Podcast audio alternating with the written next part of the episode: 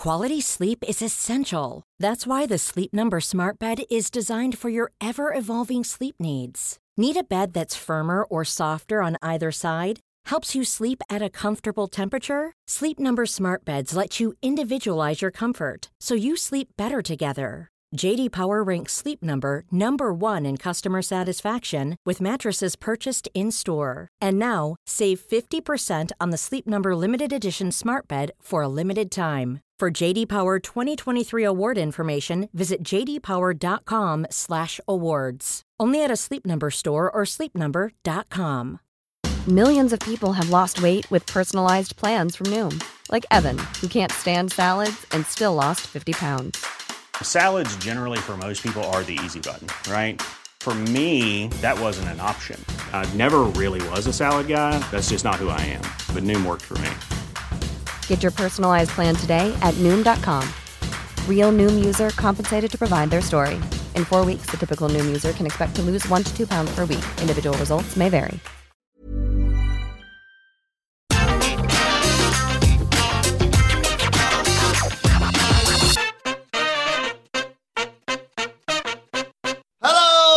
And welcome to the NXT 2.0 review. Oh. I'm Adam Wilborn from What Culture, joined by one of the Dudley boys, Michael Hamflett from What Culture, to look back on last night's episode of NXT 2.0. But before we get into it, if you're a fan of this sort of thing, make sure you subscribe to What Culture Wrestling on either iTunes, Spotify, wherever you get your podcasts from, for daily wrestling podcasts, where we not only review NXT 2.0, but also Raw, SmackDown, AEW Dynamite, AEW Rampage, pay-per-views. We have interviews, roundtable discussions, and a roundup of the week complete with a good quiz, of course, on wrestle culture. As I said, though, joined by Hamflett to review NXT.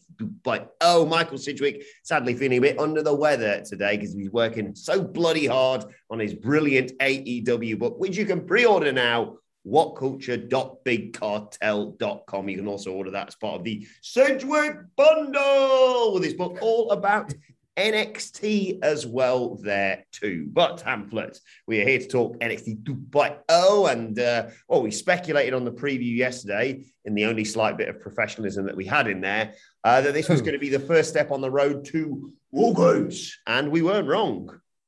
Yeah, well, because which is good because we were wrong about just about everything else. Um, yeah, if you know 120,000 words on becoming all elite um, aren't enough, we can now sort of finally see becoming NXT 2.0 because this episode, more than any other that I can remember in the short run of this show, felt like there was as clear a distinction and direction as ever, maybe, mm-hmm. about what this brand was. And that's that is to say that the pilot made it explicitly clear what NXT 2.0 was. It was this gimmick production line, it was this wrestler factory, it was this kind of reimagining and reshaping of the outward vision of the performance center that we always had. We always felt that we got to know the, um, I guess, like the order of things in the performance center, mm-hmm. how long you would go from that property of the WWE Performance Center t-shirt through to when we could expect to see you on television, through to when we could expect to see you on Takeover, and then inevitably when you'd be lifted and taken for the main roster forever, like the Green Aliens in Toy Story. um, it it wasn't always that way, but I would say maybe seven or eight times of ten you saw that run. 2.0 is reshaping that and shifting its mentality entirely. And I guess there's probably no better way to draw that. I was going to say thick black line, but I guess it should be a thick neon line. There's probably no better way to draw, that neon line than at the War Games pay per view. Um, there was stuff set up on this show, which is very broad and very sort of they're spoon feeding their audience a little bit. Mm. Um, not on a not on a silver spoon because silver spoons are classless, but they're spoon feeding their audience a little bit about about where all this is going.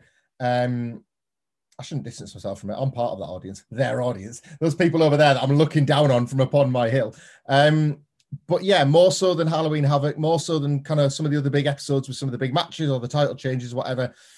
The the direction for War Games is now explicitly clear. 2.0 pretty much starts there for real. For better or worse, I'm not saying you have to like what's going to come of it, but that absolutely feels like the start. Yeah, I have to say, I quite enjoyed this show. The more I think about it, there was some decent wrestling on there, brief flashes though it was. And like you say, they built towards uh, a pay per view, not a takeover, but a pay per view nonetheless mm. for NXT. That I thought at the end of it, when I was discussing it on the news with Andy this morning, they sort of stumbled into quite a decent card here. I mean, I'm terrified for the uh, what 16 people involved in war games because some of them have a lot more experience in this than others. And oh, good God, we're getting one of those ladder advantage things happening next week on, on NXT 2.0, of course. But as preposterous as some of the developments were, yeah, it's, it's it's one that will live longer in the memory than I don't know last week's NXT, for example, that I literally can't remember a second of, other than Tony won and then they tried to kill Dexter Lumis. Anyway, uh, hmm. let's start right at the beginning of the show because they hadn't even got through the old opening video package before Grayson Waller was yelling on the microphone saying, No one wants to see this. He said, Look, there's the big, you know, video wall of the legends of WWE. And yeah, Ciampa's not in it, despite being one of the greatest NXT champions of all time, because he's not larger than life or a superstar like Grayson Waller. And he says, Don't boo me. You're the ones who booed Cena out of WWE. Now he's killing it in Hollywood. They did the same with The Rock. And don't get him started on Roman Reigns, who headlined WrestleMania after WrestleMania, but still got booed. He's killing it too. So Waller's realized that the fans don't matter, superstars do. He was soon interrupted by Tommaso Ciampa, who he was set for a match with. But what did you make of this? An interesting mix up rather than having the show come out in an opening promo, just yelling over the opening titles, basically, instead. Ah, like I guess if you wanted to be kind, you could say that they were trying to achieve something different with uh, this Grayson Waller promo. Uh, just achieving something with, with different with Grayson Waller is a weekly occurrence, isn't it? this is yet another string to. I didn't get this. Um, I didn't. I, I don't like that WWE tie themselves in so many knots with their promos that you're able to um, point out the hypocrisies and like have a pick at the plot holes the very next day. We've just had this with Becky Lynch on Raw. What is Grayson Waller talking about here? What platform is he standing on? Does he hate the veterans, the legends, um, or does he hate the fans for chasing the legends away? If he had so much reverence, I understand the idea that like he has reverence for icons and he doesn't consider Tommaso Ciampa one of them. But that's the broader point, isn't it? Is that the he is saying that he doesn't consider Tommaso Ciampa an icon. So if he replaces Tommaso Ciampa, who exactly is he replacing? Mm. Do you know, like if he sort of if he takes down Tommaso Ciampa, it's like, well, yeah, but you just told me that you don't think Ciampa's on Cena and Roman Reigns' level. So who exactly is it that you're like tackling here? And the fact that he was setting himself up to be beaten by him too. Um, did, boilerplate stuff. WWE is so used to writing this copy that they don't realize how hypocritical and stupid it is. so they just send people they just send people out there to say it, regardless of the fact it no longer makes any sense.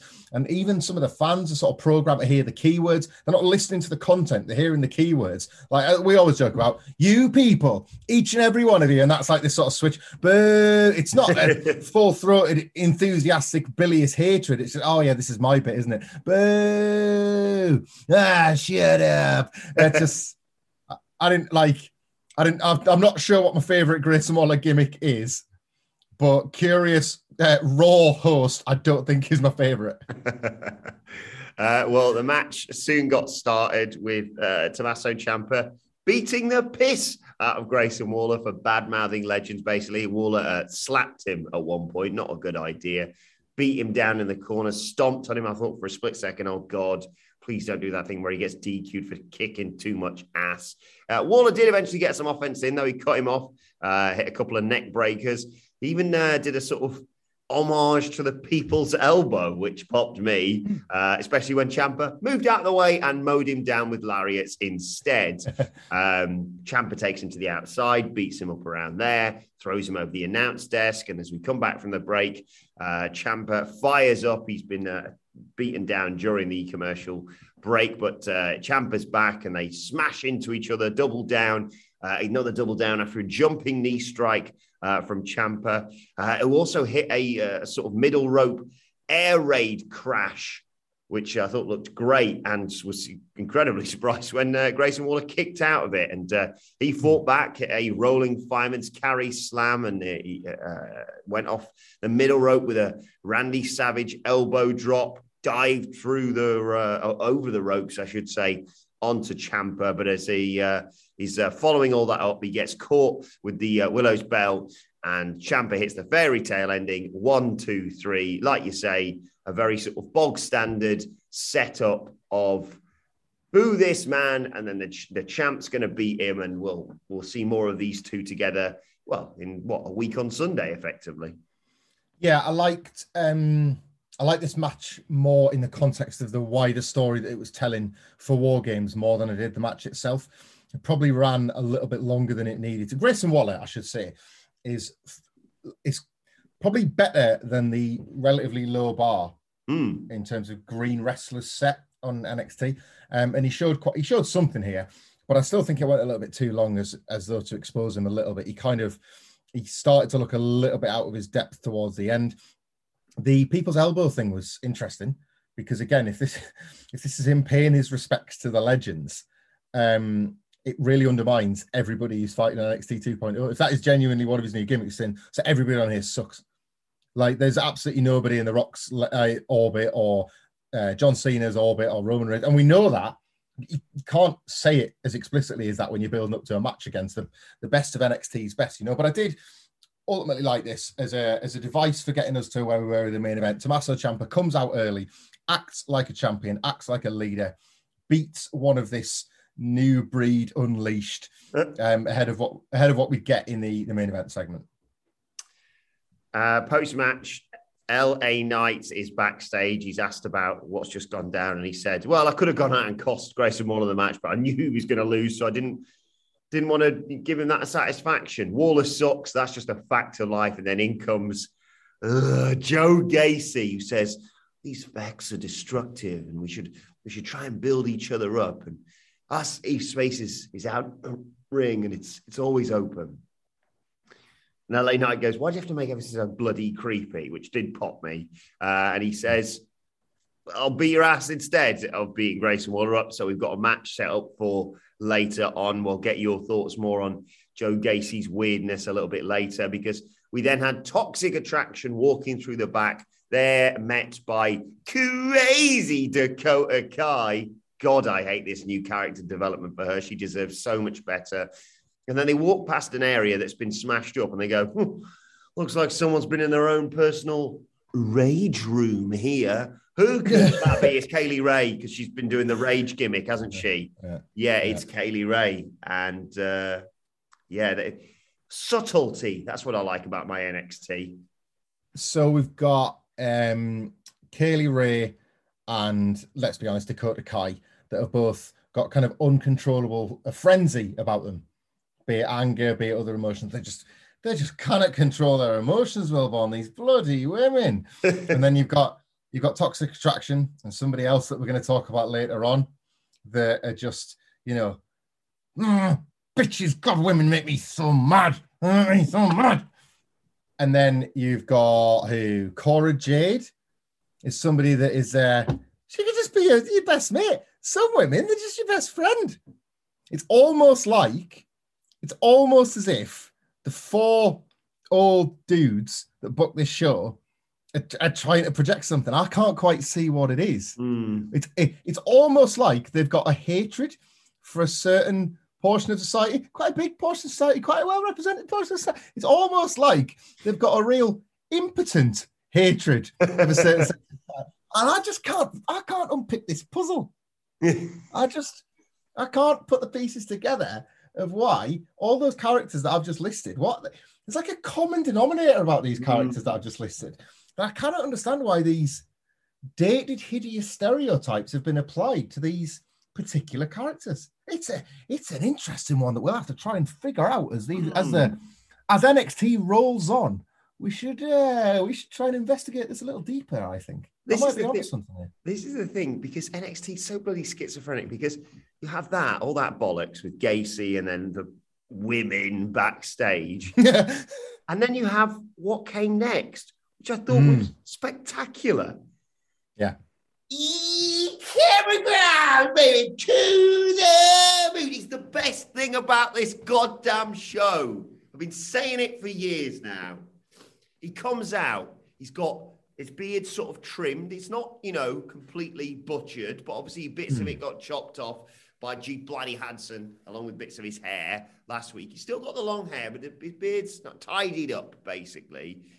And he's he's incredibly emotional. He cuts this excellent promo. He talks about growing up in a small town in North Carolina, getting bullied, being told he's not good enough. And then he showed everyone how he was good enough. And he he shows now that he holds it down and he and he got rich off the back of it. But he kept his long hair and his long beard to remind himself of the times when he was sleeping on a concrete floor, when he had nothing.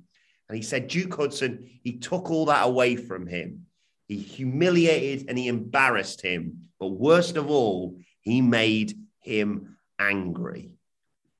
Hudson appears on the Tron after being called out by Grimes and says, Oh, don't bloody recognize you, mate.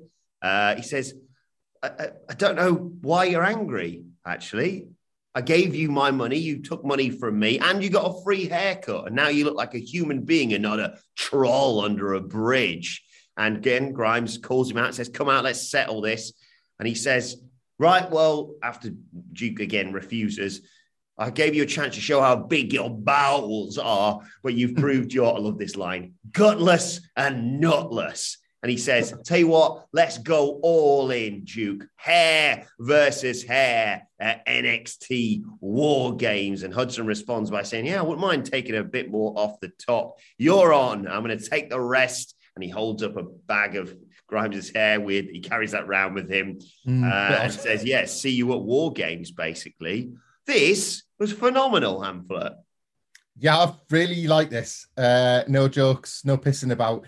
Um, Cameron Grimes, pretty much from the very beginning, has walked the neon tightrope on NXT 2.0, being a character from the old world that is able to be malleable enough to fit and blend into the new one. And we've kind of always, I like to think at least, we've always acknowledged that he was an outlier in the old world. As a result, he was too colourful for the dank of the CWC. He was one of the kind of him and uh, the likes of Everrise at the time were sort of shining lights in this dark tunnel of a show.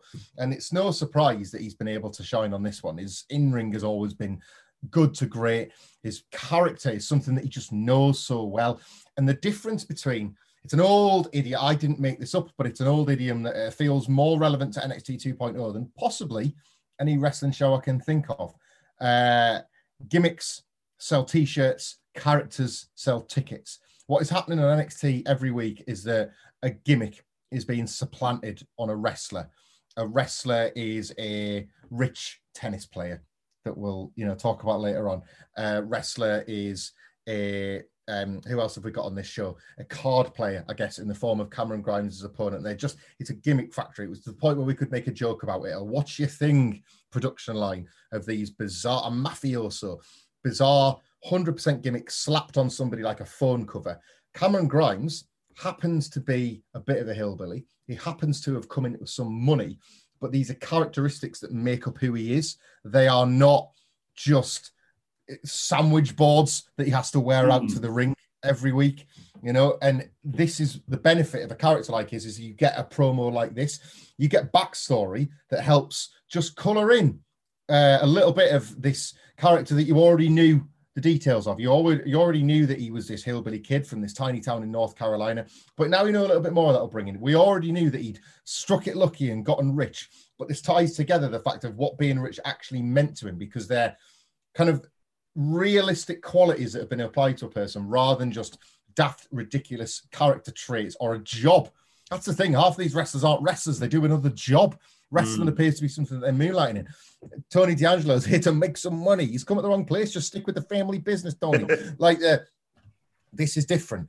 Duke Hudson is not that. Duke Hudson is a poker player. That's ridiculous. Duke Hudson, a guy that wants to bring Cameron Grimes down a peg or two and cut his hair, those are characteristics. Huge difference between Duke, Duke Hudson, the poker player, and by the way, a terrible one, and a guy that wants to like take out his anger and his bitterness and his resentment on a Cameron Grimes. Huge difference between gimmicks and characters. And you've got two characters here, and now you've got stakes. Now you've got stakes in the form of the hair. There is reason for both men to want to fight. It's a battle of uh, sincere pride. Hair, for all this is a bit of a dated concept now because people are either more than willing to go bald or in some cases invest in hair plugs. I don't know why they choose the latter over the former, but you know, like live and let live, I suppose. But this is a bit of a throwback stake, but it's one that still lands in wrestling, always has gravitas nonetheless. Um, I don't know if the match can deliver on these promos and on this build, but this is legitimately good. I would I would expect to see this on AEW, and dare we even say they're doing a better job of a hair versus hair storyline than on AEW. Without question, yeah, without without without debate. Yeah. I, I, I, thought this was really good. Um, off, you know, a surreal live poker showdown development that they had a while back. Um, what do we always say, Michael Hamflett, as supporters of middling to bad at the best of times football teams? It's the hope that kills you. This lit a fire under me, and I thought, so you're telling me there's a chance this character could not only work in NXT 2.0, but by by process of the fact that it's run by the same people, maybe just maybe he could get a US title run on the main roster. I want to get carried I know, away, I know, but I know. I know what you're saying, aren't you? At the Survivor Series, I was saying, look, if you're not going to build a baby face, what's the point of this Roman Reigns heel character? We found our baby face. Oh, don't, don't, don't, don't, don't, don't because I'll get carried away. But I'm really. I, I, could, I could, I could. It wouldn't matter. WWE one. It's fine. Yeah. uh, a series of uh, backstage stuff and promos here. Pete Dunne says it's too long since I've held a title. Bloody Gargano stood in my way too many times. you take keep saying Carmelo Hayes, you're the leader of the new blood. Well, it's time for me to become North American champion. And McKenzie uh, Mitchell uh, is chatting with uh, Persia Pirotta and Indy Hartwell. Indy's asked about the state of Dexter Lumis after he got his hand broken. She says uh, he's uh, he's out for a month, but don't worry. Uh, another member of the way, Johnny Gargano, he's going to take Carmelo's title off him. they've got a match against Kacy Catanzaro and Kayden Carter coming up. And Persia says, "Look, I can beat both of them up single handedly. I did it last week if you're not ready. And he says, No, I'm fine. In fact, I'm going to dedicate this match to my husband. And then, Michael Hamflett, we got Tiffany's Epiphany. I mean, it rhymes. Uh, it cuts to a blonde, rich woman who we don't see the face of playing tennis. Yeah. And she says, Look, this first line hooked me straight away. Whoever said money can't buy happiness must have been poor. yeah. She says, Daddy has paid for my tennis lessons since I was a little girl, and now I've got the best serve at the country club. Cut to her shanking a serve. I, you ever played tennis? I think she's played tennis as much as Duke Hudson's played poker because she did look very good. I look, I'm not, I am not sporty. I sit and talk about wrestling all day. That shouldn't come as a shock. As a child, I was half decent at tennis, you know, half decent mm. at tennis. Every now and then I treat myself to a game of squash.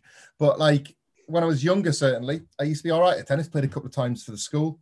Um, gave it up, PlayStations and crisps as a teenager. You know, gave everything up, gave all my hopes and dreams up, gave the, uh, the prospect of ever having abs up, and tennis went the way with it. Uh, stuck with snooker and darts, but never, never tennis. um, so yeah, from my even very limited uh, sort of abilities of playing tennis as a youngster and getting coached and form on a serve and that, I didn't bother with the basics to do this. Uh, is it like, is it too much to ask? Do you think of? You know, I, I I'm not so big on actors going method. You know when um Remember when that audio came out of Christian Bale bollocking somebody on the set? I think it was yes. for the Terminator film he was making. And I understand that like it's it's it's in our nature to kind of protect people in their arts and in their crafts. I was a bit like, oh man, chill out. Like I'm sure somebody hasn't intended to do the thing that whatever they've done, and I'm sure you'll be able to fix it again. And you know, you haven't needed to lose 28 stone like you did for the machinist, or you mm. haven't needed to smoke 50 fags or whatever it was that made you talk like what you did in Batman. Like just just take a breath and crack back. I didn't see you killing people or cutting people, you know, for American Psycho. I'm sure you'll be able to get through this. Um, however, is there at least a certain level of professionalism that you should try and lock in a character a little bit, as in maybe spend a few days on the tennis court performing at least one? Because Mr. Perfect, all those incredible vignettes, there were bloopers. We know that he didn't nail them 100 times out of 100. What we saw was him doing it because otherwise he isn't that perfect, is he? Yeah. Keep the perfect on him. She could have shot this 20 times and they could have been like, uh, you got one. Does this mean that was the best one? Because otherwise, why make her a tennis player? Why not say what, what you're actually good at? Do that instead. She is to tennis what Cora Jade is to skateboards. Exactly. Yeah.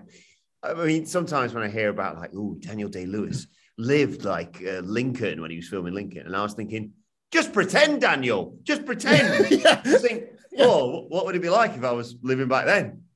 There you go. What's up? Adam, Adam, Adam Wilborn, Adam Wilborn on acting. What would it be like? Got it. Right, I'll I'll see you on set.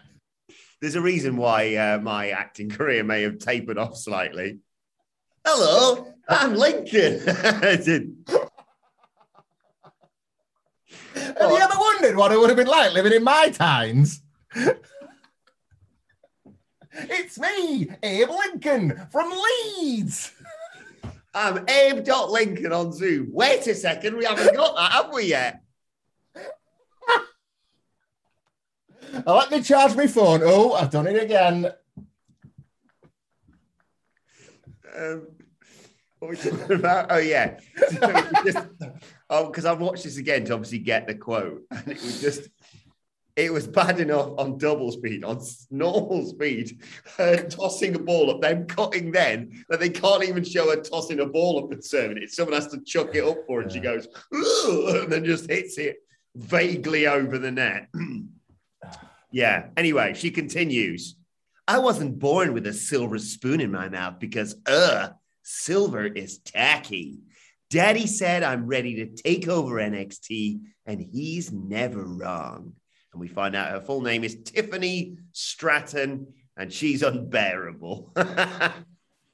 Yeah, I um a couple of things here. When she was saying, I, I can't hear Daddy on a wrestling show anymore because it's too close to whenever you would call me or Sidgwick that in the office. Mhm. Uh, Daddy, can I ask you a question, Daddy? Yeah, a little, Oh, little God. note for the listeners. Yesterday, me and Hamlet went for lunch, and audibly in the little sandwich shop, I went, Daddy, can I have a fruit shoot?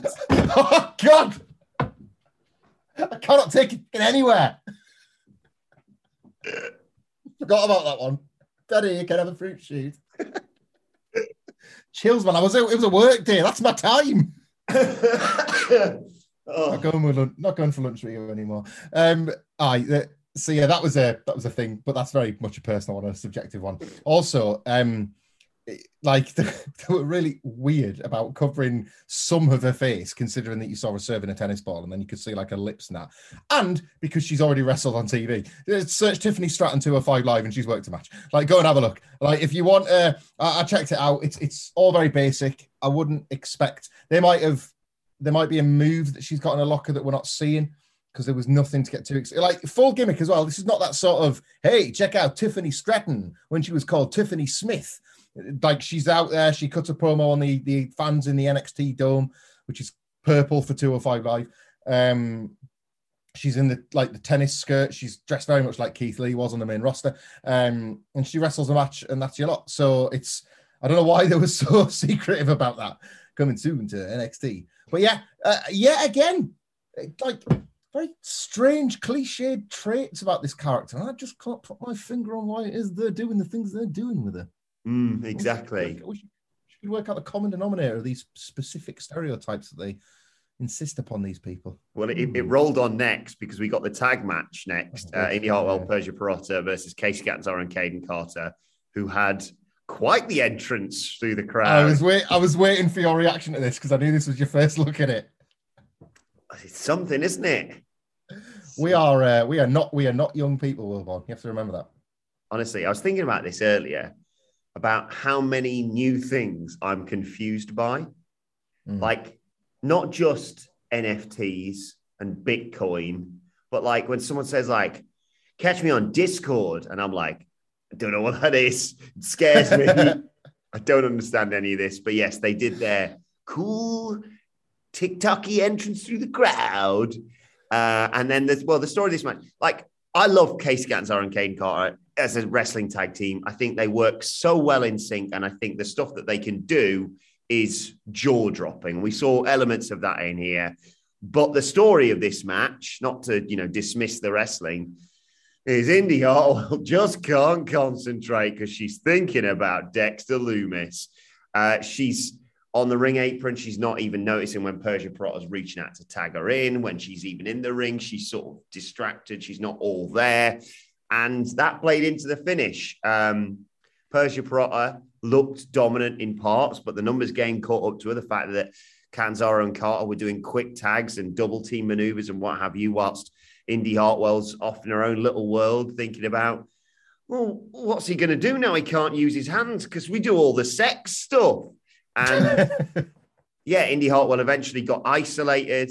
Persia Pirotta get knocked, got knocked off the apron. Uh, and then they did that electric chair splash thing to give Kate, and Katie, Kacy Catanzaro and Kayden Carter the win, which for me is the right thing because I, I want to see them fighting for the tag title soon because I love them working together.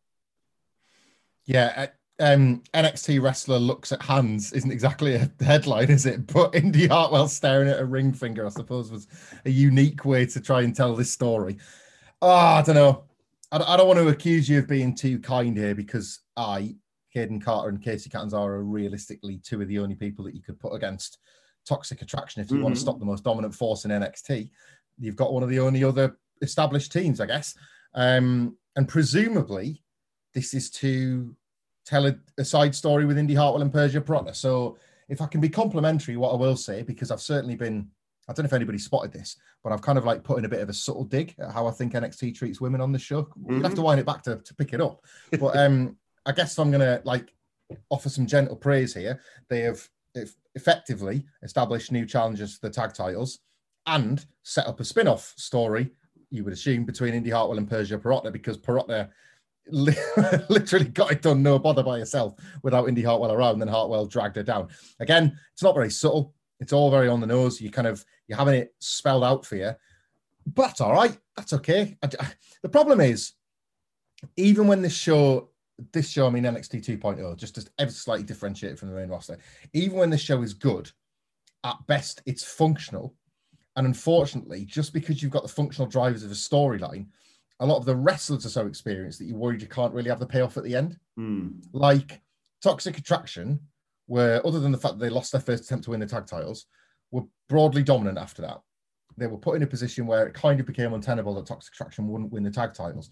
But how did we arrive upon that? We arrived upon a series of matches where you looked at them not really appearing ready in matches. So one thing, like the left hand undermines the right a little bit. Mm-hmm. I have certain faith that the stories here will lead to where they're supposed to go. You would imagine perhaps Persia Pirotta will turn on Indi Hartwell, or Persia Pirotta will. Um, she's not a formal member of the Way, is she? No. she instead will turn to another stable. It probably won't be the Diamond Mine because they've got Ivy Nile, but you know what I mean. Like turn to another group and like look for support there because she was never a member of the Way, and Indi Hartwell's let down, and, and fine. And Kayden Carter and Kacy Catanzaro will challenge the tag titles, and fine. But are you really that buzzed for the matches? It doesn't come with the sort of, it doesn't come with a, a certain expectation of the big, I, I was going to say takeover match, but the big pay per view payoff because you're not really seeing the work as evidence as for like proof of concept. Mm. Hey, it's Danny Pellegrino from Everything Iconic. Ready to upgrade your style game without blowing your budget? Check out Quince. They've got all the good stuff shirts and polos, activewear, and fine leather goods, all at 50 to 80% less than other high end brands. And the best part? They're all about safe, ethical, and responsible manufacturing. Get that luxury vibe without the luxury price tag. Hit up quince.com slash upgrade for free shipping and 365 day returns on your next order. That's quince.com slash upgrade. Millions of people have lost weight with personalized plans from Noom, like Evan, who can't stand salads and still lost 50 pounds. Salads, generally, for most people, are the easy button, right? For me, that wasn't an option. I never really was a salad guy. That's just not who I am. But Noom worked for me. Get your personalized plan today at Noom.com. Real Noom user compensated to provide their story. In four weeks, the typical Noom user can expect to lose one to two pounds per week. Individual results may vary. Cool fact a crocodile can't stick out its tongue. Also, you can get health insurance for a month or just under a year in some states. United Healthcare short term insurance plans, underwritten by Golden Rule Insurance Company, offer flexible, budget friendly coverage for you. Learn more at uh1.com. Well, what followed was uh, Andre Chase with his students. Always love him on this show. Uh, giving them the tour of the performance center. He bumps into Cameron Grimes and says, Oh, students, gather around. This is a lesson. Never make a decision you'll regret, or it'll cost you a match or even your hair. And uh, Grimes tells him to go to hell and walks off. So hopefully he's getting a cave in next week. That's it, isn't it? It's either it's either they're building up your your next opponent following a pay per view, or they're building up somebody that you can beat en route. And Andre Chase feels very much like a guy for Cameron Grimes to beat next week rather than after the fact. Two of my favourite guys in NXT were facing against each Yeah, other. Yeah, they're giving. I was going to say they're giving the people what. I was going to say they're giving the people what they want. They're not. They're giving you what you Yes. want. That's okay because you, you talk about it. So that's all right. Uh, then we got a squash sort of return match for Santos Escobar. Uh, he battered Malik Blade. Uh, a tiny bit of offense in again, but it, it was the usual sort of formula here. Santos eventually takes control, exploded suplex into the bottom turnbuckle, double knees, phantom driver, one, two, three. It was all about what happened afterwards, though. Uh, Post match, uh, the rest of Legado del Fantasma are there, and Elektra Lopez gets on the mic and says, No one says no to Legado del Fantasma. Uh, we offered Xyon Quinn the opportunity of a lifetime, and he said no, and look what happened to him. But we never needed him anyway. Santos is back, and Legado is stronger than ever.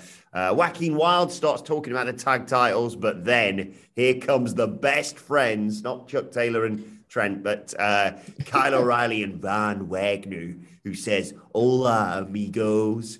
Uh, Kyle, Kyle O'Reilly says uh, they want to shot the tag team titles as well. And Wilde says, We already beat you guys.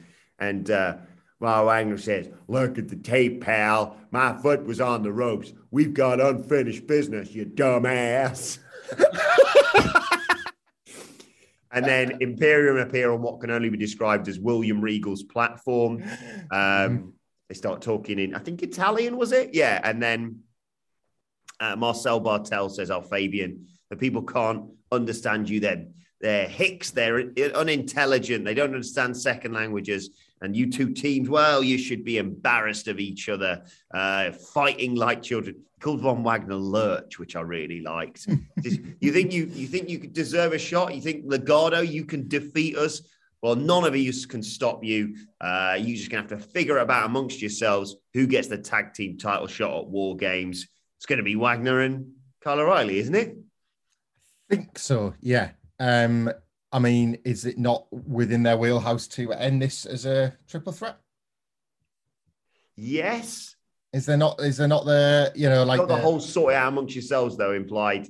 Ti- number one contenders match next week was what I got from that, though. Yeah, you're probably right. I, I just I wonder if I wonder if NXT would dare not book a finish. I, I, that's just I know that's a bit of a wild suggestion. That's probably that's probably the sort of prediction we should say for the preview, personally. But I just I don't know. I got from I I didn't get the impression that they would want to um, undermine Legado del Fantasma with the defeat here. Although I guess you're not um, you're not undermining Santos Escobar, are you? Yeah, No. typically typically you're allowed for the underlings to take a loss. So maybe that's that's the main thing. They're trying to protect Escobar because you're going to And they can be protected Quinn. with like a Xyon Quinn distraction of sorts. I Xyon Quinn can run in, and not that he'll distract Fantasma, of course. He'll distract Elektra Lopez because she's just not been able to switch off those feelings that she's got, and it's going to be her getting distracted that costs Fantasma, not the bloody men. It's the women. we'd have been we'd have been fine if it wasn't for that bit of skirt we've got hanging around with us. Um, aye, probably right. It's probably Von Wagner and Kyle O'Reilly, and it's it's probably Kyle O'Reilly getting pinned by Imperium at a War Yep. Games. He's going to look at that double cage and be like, "I used to be somebody. Yeah, I used to I- win those. I used to win those things." Me, I, I understand the uh, the triple threat idea, but there's more than enough people that those those those agents can have a lot of work on their hands next Sunday already. Let's not co- complicate things more with a triple threat tag team match. there is um, a. This is another, I guess, for another podcast in more detail, but there is increasing speculation, is there not, over what the nature of the Owen Hart Cup is going to be. Mm-hmm. um, and AEW are set to announce something for that soon. It seems unlikely that it will be a singles tournament because you've got the TBS one ongoing. Um, however, a tag team one doesn't feel out the question, does it? Mm. Um, or a trios one. Wouldn't fill out the question either. Owen Hart, a man remembered fondly for his tag teams and for his stables, you wouldn't put out that question. And if only, if only there was a slot where Kyle O'Reilly could fit into either a tag team or a trios Mm. act. In AEW. I can't think of one. I- I'm, I'm asking that question to the listeners because I just can't think of anywhere where Kyle O'Reilly could fit into either a tag team or a trio in AEW. Because if that was hypothetically the theme of the Owen Hart Cup, Kyle O'Reilly should be looking for partners. I was going to say 2.0, but they've got um, Daniel Garcia. You know, uh, I was going to say, I don't know, I was going to say the best friends, but they've just been added to chaos. There's loads of them. I just, I kind of, I kind of, I kind of place it. Probably not, probably not best for. What I'm saying is, Kyle O'Reilly and Von Wagner will probably win their tag titles to pay off their 20 year long friendship. The, the, the boyhood, the boyhood dreams have come true for Kyle O'Reilly and Von Wagner. Those 12 ounce curls have paid off. Uh, right, before we got Cora Jade versus the NXT Women's Champion and Mandy Rose, there was a bit backstage with the women arguing. Io Shirai, Zoey Stark, and Raquel Gonzalez kicking off for no apparent reason. Uh, and just Cora be Jade- mates. Just be mates. You're about to enter a double cage match and you don't even dislike each other in the first place. Just be friends. So Cora Jade comes in and goes, Oh, are you really doing this can they coexist thing? It's so boring, it's so outdated. And I go, Yes. Listen to what you're saying, WWE. And Cora Jade goes, and you're buggered to Zoey Stark, basically. We need a fourth member. Who could that be? Anyway, I'm going to go and kick Mandy Rose's butt. But before we get to Mandy Rose's butt being kicked, it's time for Tony D'Angelo. He's asked for this time to give his thoughts on tonight's show. And uh, I think it's McKenzie introduces him, and literally the first word of his ma- out of his mouth is, "Oh." He says, "Business is booming. Forget about it." He says, "I got the numbers right here. The odds are all over the place. We got people betting on the humorless Paisan Johnny Gargano, and then we got the tea and crumpets Fugazi tough guy Petey Poppins. He's got people betting on him too. But me, hey, my money's on the no t-shirt wearing Goomba Carmelo Hayes. He says, uh, McKenzie, uh, you got some uh, money you want to put down? Little inside tip. LTST coming here, ladies and gentlemen. Petey Poppins don't stand a chance. Uh, he says, you know, we could turn that one carat ring on your finger in a two carat ring. You follow? Just call my guy. Checks list of soprano characters. Unbelievable. Hesh. Hesh, the bet. Hesh. It's, it's, it's, it's a, like it's for it's for us. It's it, like that's not uh, that's that's not uh, an accident at this point. It's a bit. The man's entire life and backstory has been turned into a bit. Like they are. That Sopranos Wikipedia page has got more updates at this point than the WWE personnel one. he says, just call my guy Hesh. Put the bet in. Trust me. He says, thank you for your time. And she goes to hand it back, and he goes, hey, back to the Three Stooges at the desk. so we've had right, we've had poker for real in NXT. We've had the implication that uh, Tony D'Angelo has got a guy Hesh. Now you know where Hesh is going to lead, don't you? He's going to lead Tony D'Angelo all the way to AEW. He's going to ride in on Pi Oh My and then call out Hangman Page for a match for the title. You think that's cowboy? I'll show you some cowboy shit. You should have seen who built my house. Hesh, Christ Almighty. I, I I almost admire that, you know. It that's come all the way back around to maybe being funny again. That they are exclusively dealing in Sopranos characters for his friends and family. just, couldn't get over this. Hesh. Yeah, I mean, for all that we've we've gone quite like ornate with the predictor, we really do just need to add pick your favorite Sopranos name this week. Mike, you know what I, I think? I my uh, Tony D'Angelo predictor for War Games is? What's, what's my favorite spot in War Games history, Michael Hamflett? uh Io Shirai putting a bin on her head and jumping onto everybody else. So Tony D'Angelo is going to roll himself up in a rug and then jump off the top of Games. That is good. That is good. He brings out a he brings out a glass fishbowl with a fish in it and then smashes it over someone's head. Hey, you're sleeping where the fish is. Oh, I'm so excited for him in War Games. I can't tell you. Anyway, right, we got Mandy Rose versus Cora Jade, non-title, mind you, uh, which was quite lucky because Cora Jade, you know, Mandy Rose for the most part dominates, and then Cora fires up.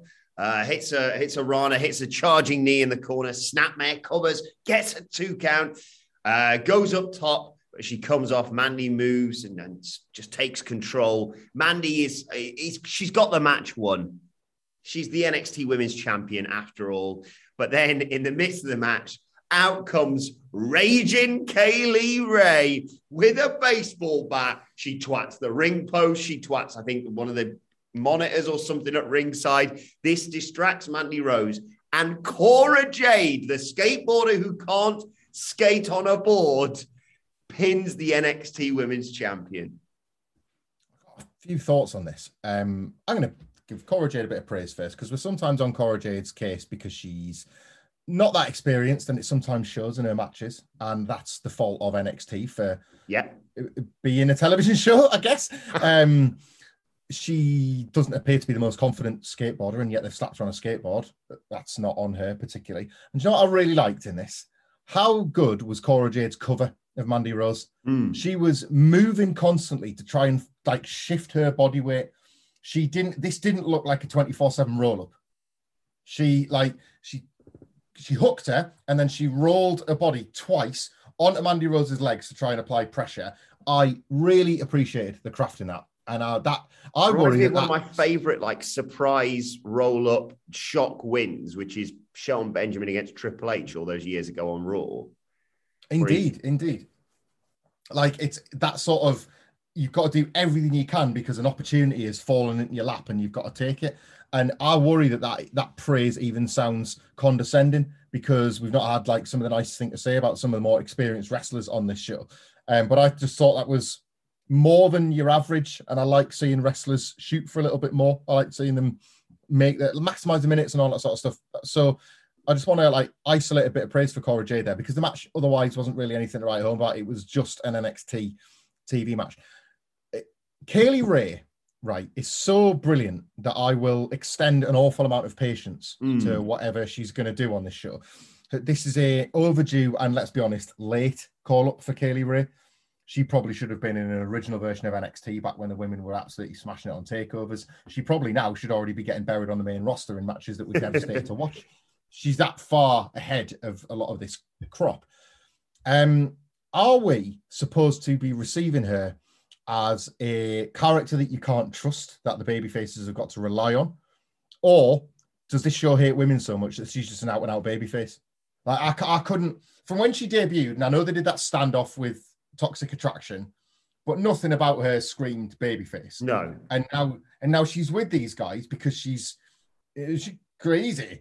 Um she got a bet. Like that's why she's with the baby faces, because she's there to make up the numbers. She's got war games experience. She was great in that war games as well. Oh, Again, as yeah. a special guest. She was awesome in the 20, but as a heel, she was an awesome heel in the 2019 War Games. Um, so I, I don't mind that she's in the match. I think it's beneficial to have more experienced wrestlers in there to hold it together.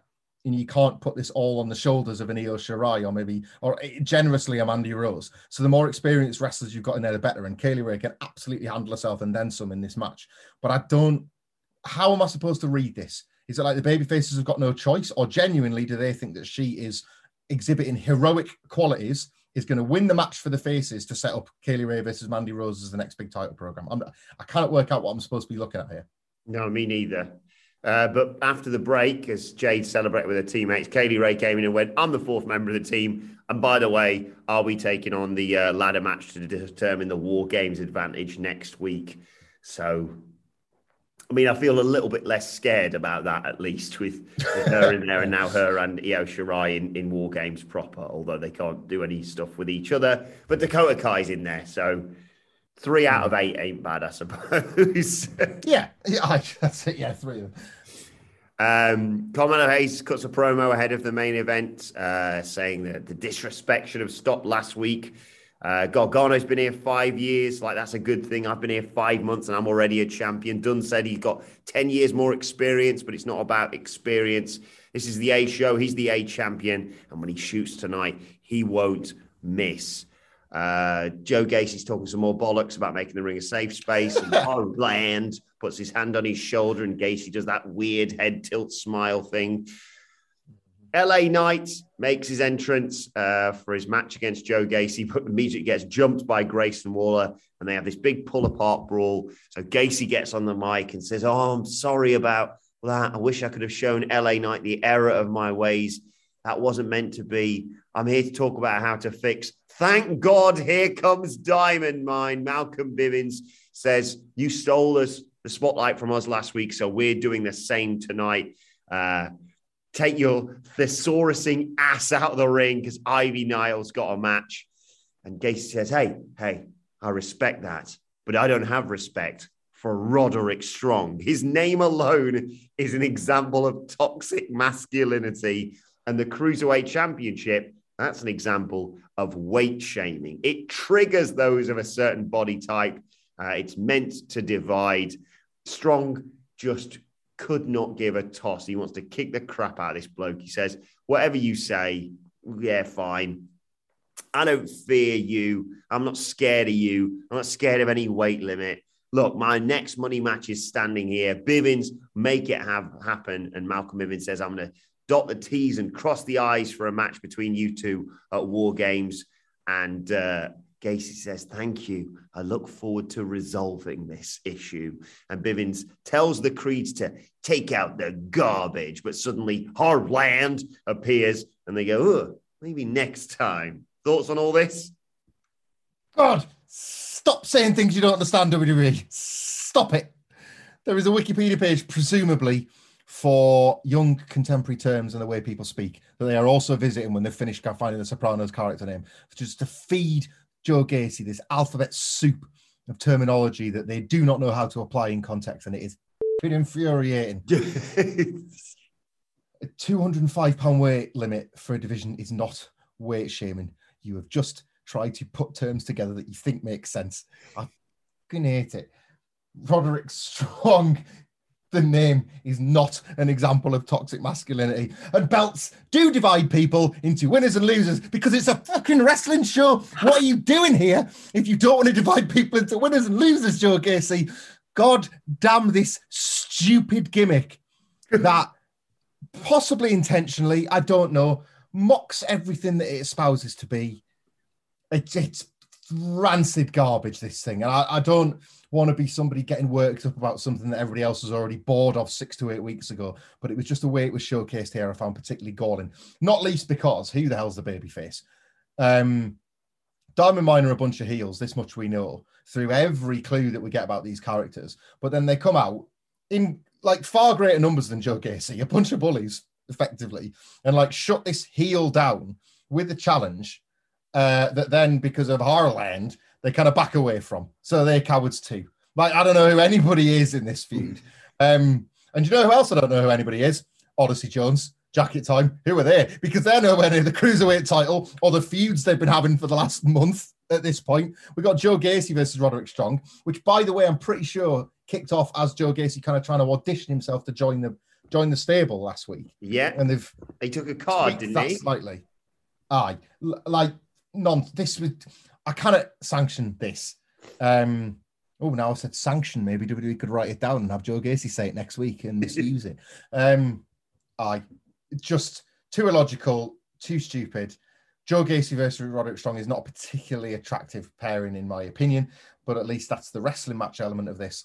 All of this was fluff and nonsense. 245 Logical. pounds, Joe Gacy has billed out Wikipedia. Hey, actually, I've changed my mind on him. He's born on August the 8th. Be all right. Illogical trash. So is this a way for him to lose to Roderick Strong and then Odyssey Jones go, well, if there's no bloody weight limits. Yeah, probably. No, like you're joking. Probably, if that's what we, if that's what we're doing here, then yeah. And then uh, Joe Gacy and uh, Harland can uh, patronize the Creed brothers by saying, uh, "We tried to make this a safe space, but you've been making this incredibly dangerous for people." And it's like, "Yeah, because we're wrestlers, Joe. it's a wrestling ring." Um, right. Another When are they going to get to the fireworks factory segment from MSK this time? Uh, they're I driving. don't, know about, I don't know about fireworks factory because I think they've been blazing it, Will Von. There, uh, so they've tried to get a bus, which they missed and then walked. They were on a plane. I think there might have been a week that I missed that maybe something else happened. Uh, planes, trains, and automobiles. Basically, they're driving now to find this shaman. Uh, and uh, well, they're all a bit paranoid in the car. And Lee tells Car, "Hey, slow down. You don't want to attract any attention." And then they get the the blues and twos, the flashing lights behind them, and they toss this mysterious bag that's full of weed, but they can't say it's full of weed, so they have to say it's substances or a mystery thing that would be very bad for the authorities to discover about. Uh, and Carter rolls down the window, and one of them says, "Hello, Ossifer." Jesus Christ. the policeman says, Do you know how fast were you going? Do you know how fast you can drive around here? And they go, oh, I don't know, 35, 40. And he says, Seven. You know, Seven miles an hour. They talk, they're out of the car. They've, they've been asked to, to, to reveal what's in the package. And uh, they say, oh, I can't go to jail. I'm too pretty to go to jail. And as they go to unzip the bag, car comes past, fast and the furious style, and the police says, "Well, you're lucky this time. I'll let you off with a warning. I'm going to go and catch some real criminals." And Carter says he's watching over them, and they head off. MSK almost busted Hamlet. I refuse to descend into madness over this. Otherwise, it'd just be reefer madness, wouldn't it? It was, uh, Them two and the jazz cigarettes. I know. I'm just like all you other young people. I know what it is. I know it's because they didn't have enough sleep. That was why they were overtired, wasn't it? Mhm. They were staying up too late studying wrestling matches. I remember when I was their age and I was young and tired, and I can only assume that it's because they were watching wrestling tapes so that one day they could know more than is necessary about WWE's history. Watching That's wrestling for four hours and 20 minutes. What's all this about? Ah, was this a was this like a rib on top of some LTST? Because were they playing the roles of Rob Van Dam and Sabu when he won the WWE title? MSK, MSK, when this relaunch started, were one of the few acts that at least resembled what this looked like aesthetically. They defended the tag titles, lost them, and haven't wrestled since. Like these were the ones that were supposed to fit this show. I was, th- we were sat here going, right, yeah, change everything else if you want to do that, introduce all these weird new characters and bright colors. But you have genuinely, not to be too hyperbolic, a legacy feud here MSK and the grizzled young veterans, polar Yeah. opposites who've already pulled out a arguably match of the year candidate and can easily do so again. And now I'm just there going, look what they've done to my boys. Oh, I look, I hope, I hope this shaman can save them. I hope he's got like some five star advice for them because I just, uh, my hopes aren't, my hopes aren't high right now, Wilborn. I just hope uh, RVD's missus shows up because I was vaguely aware about her and you know impact and what have you. Yeah, Andy yeah. Murray introduced me to her properly yesterday, and uh, I got lost on her Instagram page for about half an hour. If I'm perfectly honest, couldn't look Right. away. Good on for good and bad reasons. Anyway, uh, one other thing I couldn't look away from was Ivy Nile, who dominated, wrecked. I think uh, Ulissa Leon was the name of her. I love Ivy Nile incorporating push-ups and sit-ups into her Yes. ass kicking, and then she just put her in a sleeper, like a front guillotine, effectively. And also prior to that, took her fucking head off with a lariat. More Ivy Nile on my television. well, th- yes, but this exact amount of Ivy Nile. Yes. These are when these are when squashes are great. You get about like two minutes of uh, you get this cool character stuff like the push-ups and the flexing and all that kind of stuff. And we've seen what three of these or two of them, either way. Um, they're super effective. You get who this character is and let it stay around the two minute mark rather than racing to 10, 11 like we got with B-Fab and Elektra Lopez because I actually get to feel something for a wrestling character on NXT 2.0. I'm annoyed that they didn't do. I know she was part of Diamond Mine, so probably wouldn't work. But I'm annoyed for once that they genuinely didn't do vignettes. Put Ivy Nile in a bar and someone comes up and goes, Hey, Toots, uh, you're coming on with me tonight. And she glasses him like in the bar and smashes his head off the bar because she can handle herself. I think she's just fantastic in these sort of shows. Well, I mean, to, to be fair, she's probably got to put up with that on NXT 2.0 anyway. The way that they're all absolutely in just sex obsessed bunch of jocks and weirdos. Like, there's a, we're probably seeing shoot versions of that at the Performance Center Juice Bar. uh, right, we had a, a series of things. One of them I'm desperate to talk to you about. One of them less so. My poor boys, the grizzled young veterans, they they bump into a guy backstage and steal his wallet. But it's all look at you overshadowed. pretending. Look, look at you pretending it's not a legacy feud. They're both going to get in trouble with the police.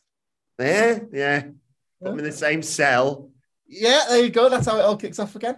Hell in a prison cell. Uh, and then whilst they're doing that, by the way, they walk off and LA Knight and Grayson Waller are still just fighting through backstage.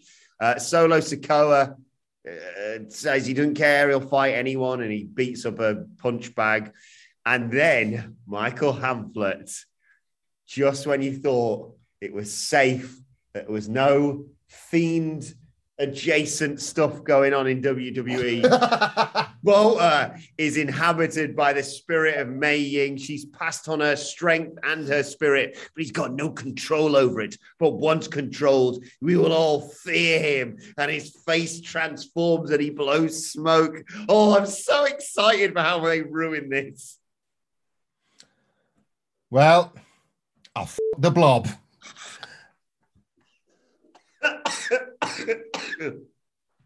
Uh, Fiend's back. We're getting I don't know Willow what's- on the main roster. We're getting whatever this crap is in NXT. What's I will answer your question with a question because you've described that so beautifully. What's worse for Boa? Uh, like the prospect of this being dropped or the fact they've remembered it? Because that was weird the other week, but then it just then it went, and you just thought, oh my god, imagine if they've done that to Boa and then they've dropped it, and then you watch this and you're like, oh my god, and oh, what have they done to Boa and they've kept it? I, I don't know, I don't know. I, I tell you what I do know is that I was watching Survivor Series and we, you know, we watched some of it together and that elimination match was so boring and 30 minutes was too long and none of these characters are particularly over that it's I'm, I'm, start, I'm starting to think the best option for WrestleMania and the Royal Rumble winner is Bray Wyatt. And I, I, I don't, it's absolutely not absence making the heart grow fonder, but it is looking at this show and being like, well, there's nowhere else I want him to wrestle. That character is really stupid. And this wrestling show is really stupid. They belong together. like number 30. Brit, like huge the roof pop had come off because the place. Ah, people loved him, man. I knew I was an outlier. We were outliers on this podcast. Absolutely enormous pop. Out he comes. Sister Abigail's the last people in there. Like he points, like the WrestleMania sign suddenly, because it's a video screen now, has like locks and billboards on it. And he points, and you just hear him go, Let me in. And then the locks and billboards all fall away, fall away, and the fireworks go off, and Bray's off to WrestleMania. Like, and, and like maybe as hideous and stupid and as contradictory as all this stuff is, Boa included, there's one place to do it. Isolate it to WWE. Isolate it to this ridiculous Disney Plus of a promotion and keep it out of wrestling elsewhere. And then he can. I tell you, I tell you what it is, right? I've got a bit of anxiety at the moment.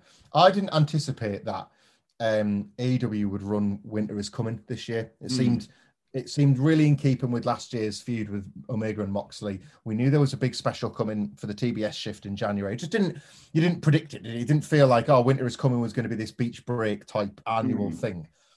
And I've ever since I saw the graphic, I've had these anxiety sweats that we're going to see the logo on the night. Winter is coming, Change to Windham is coming. Mm. And much like how Sting debuted, this is going to be this big night for Bray. And uh, I, I'm not against wrestlers getting jobs and all that. I just some wrestlers fit in other wrestling companies better than others, and I don't know. Fiend can uh, Fiend can win the Rumble and then lose in under five minutes this time at WrestleMania. Oh, this, that's it. He would even put him against. What am I saying? Fiend versus Roman Reigns. For the Oh, you put a, you put a title on Randy. I'm thinking like, oh Christ, yeah, brilliant. Do that. Put the belt on Randy and Randy can go 3 0 against Bray Wyatt. I was thinking he would be like Roman Reigns as I was asking people to acknowledge him and Bray's I was asking people to let him in. Acknowledge me, let me in. It's just people trying to get into a building. Acknowledge me, let me in. You could have Randy Orton do a big smoke-filled entrance as well, because it's just Riddle just blazing it up backstage and blowing it out. MSK running around. Huskus the Pig Boy screws Bray Wyatt at WrestleMania. oh, fuck it, good. speaking of, oh God, just getting screwed. What the hell are they doing with the grizzled young veterans? They're so goddamn good, and they lost to Briggs, Jensen, Brooks, Jing, Jingson, whatever they're pissing called. And they had the temerity to be like, yeah, enough of all this tag team wrestling. Let's cut backstage to a pointless brawl. Um, look, it, the GYV is so good. And I, I don't care if they do the same thing every match. I love seeing them go, oh, look over there, and then cheating, and it's sort of coming off for them. But what happened this time is Drake gets taken over after uh, he's, there's an avalanche in the corner, and he comes down bad on his knee, basically, and he sells it. Uh, and as the referee's, oh, I've got to check on him. Wait a second. Zach Gibson goes for the cheap shot, and I'm thinking, great, here we go. Big finish here. And then you can set up GYV and being in and amongst the number one contenders. Maybe they even face and beat Kyle O'Reilly and Von Wagner if they win the titles at War Game. No, no, the stupid, pissing, boring, hillbilly, real beer fighting group just knock Zach Gibson off the apron, catch Drake, who's going for a kick, but I thought his knee was bad. And they hit that high low combo one, two, three. My God, I hated this pamphlet. Rubbish, man, rubbish. There's a reason why we take the piss out of these uh, gimmicks, these vignettes and skits that you get with the likes of the Grizzled Young Vets trying to learn how to be more effective cheats, or Duke Hudson playing poker, or Joe Gacy not understanding what his gimmick even is. It's because it never, or almost never, um, is justified by what happens in the ring. And the ring, remember, is the place where they do their jobs. Every vignette, every characteristic, every gimmick, fundamentally, fundamentally, has to exist for the betterment of their wrestling careers. They are here to wrestle to win matches, to win titles. When these things do not in any way connect to the other, then the gimmicks are completely rudderless and they're completely pointless. What are we watching the Grizzled Young Vets attempt to achieve with their hijinks and their theft and their skullduggery if they just lose matches to greenhorns anyway? This were a team that, and I don't need to tell you this, um, this were a team that were had their hands on the belts on more than one occasion. They were within touching distance. They were they had them in NXT UK if that was even a brand and existed or a figment of all our imaginations. I can't be sure, but there was a rumor that they held titles for this mystery brand called NXT UK, and they were just a super effective tag team that have they've decided that they've got rubbish. So they've decided that because they're rubbish, they're having to learn all these tricks and hijinks and appear in Peter Sellers' Pink Panther skits. and then they have lost anyway. So by virtue of the poor decisions they've made, they've got worse. If you're trying to read these as characters, of course you're not. This is booking decisions that are being made and bad ones at that. But that's why you take the piss out of these terrible characters. And speaking of terrible characters, Josh Briggs and Brooks Jensen, Briggs Joshson, whatever, as rough and tough cowboy fighters in a bar, just half baked, one note joke gimmicks, Mm. entering in, entering in a matches that are either boring or bad or a combination of the two. Like the worst case scenario was them finally getting out a winning ways. Maybe we're leaving the dusty trail behind and we're going all the way to the top of 2.0. Like it just surely these were designed to be losers so that they would step away from this and they would find Mm. who they actually are. But no, it appears as if they've like paid their dues and they're gonna become gunslingers around here. like just I don't want these characters to improve because they're two of the worst of the bunch. And it's not on Josh Briggs and Brooks Jensen. It rarely is when we criticize the stuff No. on the show. It's rarely on the wrestlers. This wasn't a particularly great match, but this is not a criticism isolated to the wrestlers. Just a lousy gimmick. It's lousy stuff. And the Grizzled Vets were not the act to sacrifice to it. But piss poor. Right, main event time, North American Championship on the line, triple threat, Carmelo Hayes versus Pete Dunne and Johnny Gargano. Um, as you would expect with three guys in this, uh, this was one of the best matches on the show. Uh, yes, there was a lot of the usual, right, one of you go down and we'll do uh, our spots together and maybe we'll do a few three-man spots in there. But regardless, I enjoyed it nonetheless. Uh, Pete Dunne did a half crab on bo- both of them. Uh, Trick Williams constantly interfering, dragging Carmelo Hayes out of there. Um, Hayes fights back. He does a uh, springboard body body block on uh, Pete Dunne and starts battering Johnny Gargano. But Gargano fights out of the corner and hits that bulldog running clothesline combo on both of them. Uh, and he dives onto Dunne and Hayes, setting up a running hurricane to, to Pete Dunne as we uh, head towards the break. Hayes looks like he's in control, sends Gargano to the apron, but Gargano fights back and hits a slingshot spear. Um, as uh, Gargano is caught and what looks like the bitter end, he reverses it into a DDT for a near fall. Uh, they hit stereo kicks uh, to Hayes, but he's back up and he suplexes Dunne onto Gargano and goes for a, a, a pinfall on there. Gargano runs them both over, then lawn darts Hayes. Dunne, though, suddenly grabs Gargano, hits him with the bitter end. He's got the match won. He's won the title. One, two. Tony D'Angelo's there. Your oh. feelings, your hopes and dreams. He drags Pete Dunne out of the ring, breaks up the pinfall, hoys him into the steps and Carmelo Hayes has recovered to hit that guillotine leg drop on Johnny Gargano. One, two, three. He retains the title, but it was all about what happened post match as well.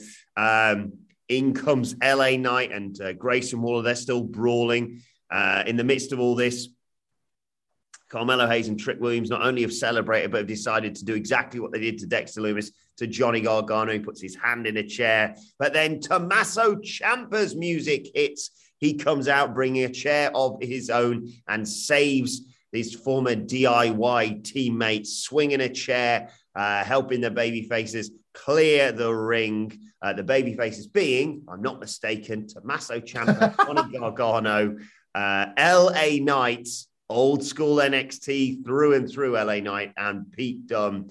Um, there's a nice moment with uh, Gargano and Ciampa. And uh, I'm sat there going, wait a second. So you got those guys, that's four people. And I'm looking, going, I love you, Trick Williams, but they ain't putting you on the War Games team. But you've got Carmelo Hayes, you have got Grayson Waller, you've got Tony D'Angelo, but you need a fourth name. And then the music hits out comes Bron Breakker to scream War Games. And they pile in, and the announcers scream about new school versus old school. We've got another match added to that War Games pay per view. Your thoughts on Tony D'Angelo screwing Pete Dunne and this massive War Game development as well, Hamflett? I spotted your sarcasm obscured by your typically brilliant review and recap of the match there about who the baby faces are, who the heels are, and how we're supposed to unpick all of this. Uh, the broad brushstrokes from the opening bell to the closing trademark graphic of this were decent. I didn't love the match, but it was a a good main event. I'll never watch it again.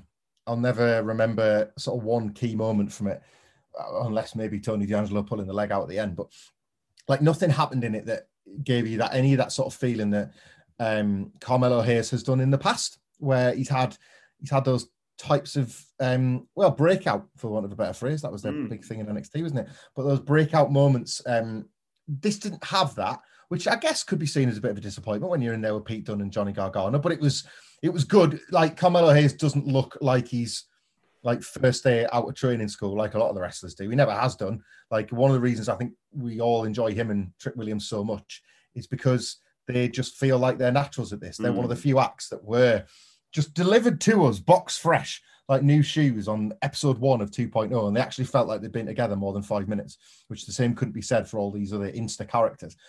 Um, that came across in the match.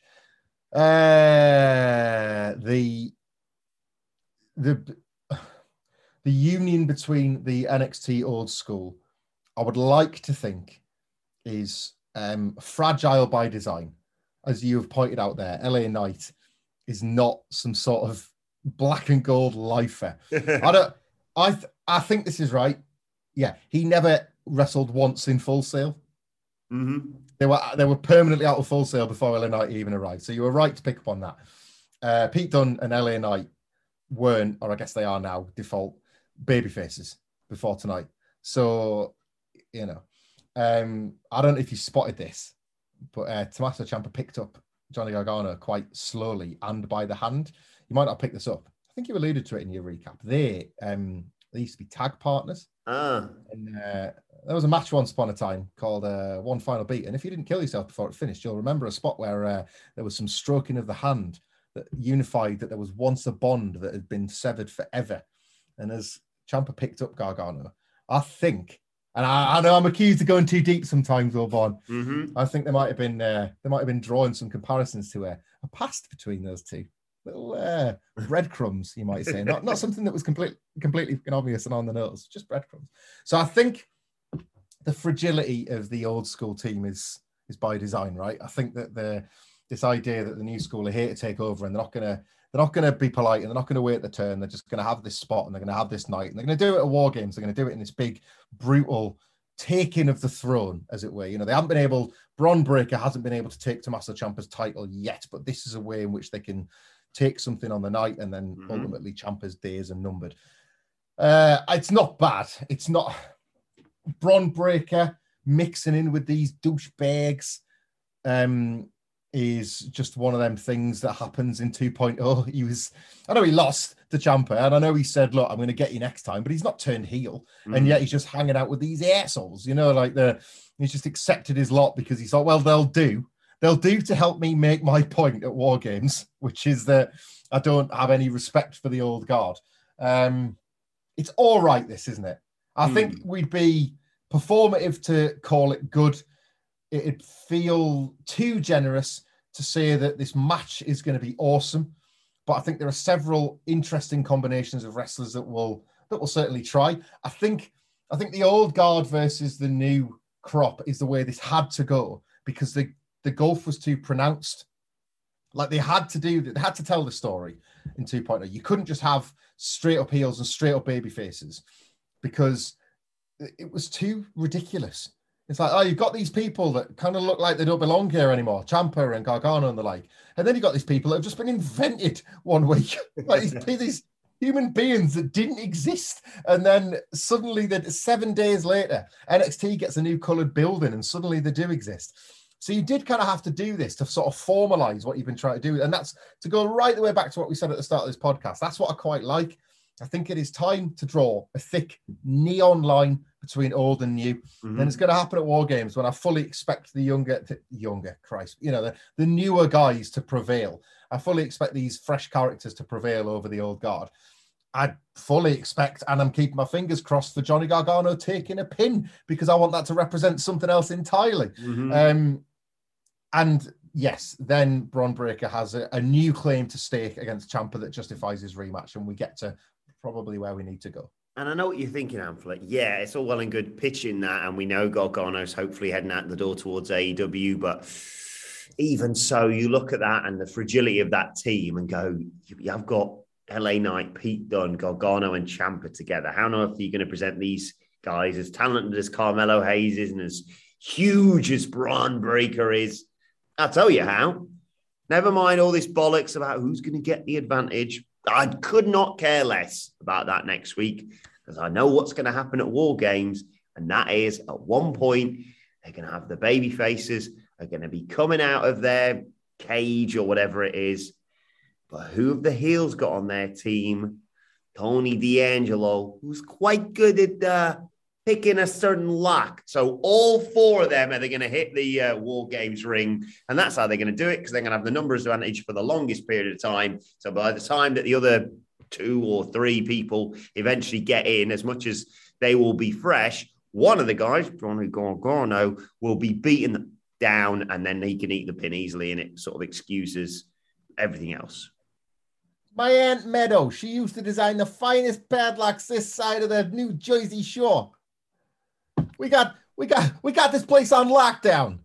If the Angelo family had this place on lockdown for generations. If that happens, I will pop more than I did when Dakota Kai turned on Tegan Knox, and that was me leaping out of my sofa and texting you, going, "That's how you do a fucking turn." Yeah, I, I won't because I was in the building and I lost my goddamn mind. well, anyway, let us know your thoughts on everything that went down on, on War Games and on the last night's episode of NXT 2.0 on Oh. Twitter at What Culture WWE. Well, actually, you can follow both of us. You can follow Michael Hamflett at. Not enough egg on this show for me. At Michael Hamflett. You can follow me at Adam Wilborn. You can wish Michael Sidgwick well in his recovery at M Sidgwick, and you can buy his book at whatculture.bigcartel.com. But for now, this has been the NXT 2.0 preview. We'll be back later on today with the uh, sorry, that was the NXT 2.0 review. We'll be back with the preview of AEW Dynamite later on today. What Culture Wrestling, wherever you get your podcast from. But for now, my thanks to Michael Hamflett. Thank you for joining us, and we will see you soon. Mom deserves the best, and there's no better place to shop for Mother's Day than Whole Foods Market. They're your destination for unbeatable savings, from premium gifts to show-stopping flowers and irresistible desserts. Start by saving 33% with Prime on all body care and candles. Then get a 15-stem bunch of tulips for just $9.99 each with Prime. Round out Mom's menu with festive rosé, irresistible berry chantilly cake, and more special treats. Come celebrate Mother's Day at Whole Foods Market. Planning for your next trip? Elevate your travel style with Quince. Quince has all the jet setting essentials you'll want for your next getaway, like European linen, premium luggage options, buttery soft Italian leather bags, and so much more. And is all priced at 50 to 80% less than similar brands. Plus, Quince only works with factories that use safe and ethical manufacturing practices. Pack your bags with high-quality essentials you'll be wearing for vacations to come with Quince. Go to quince.com slash pack for free shipping and 365-day returns.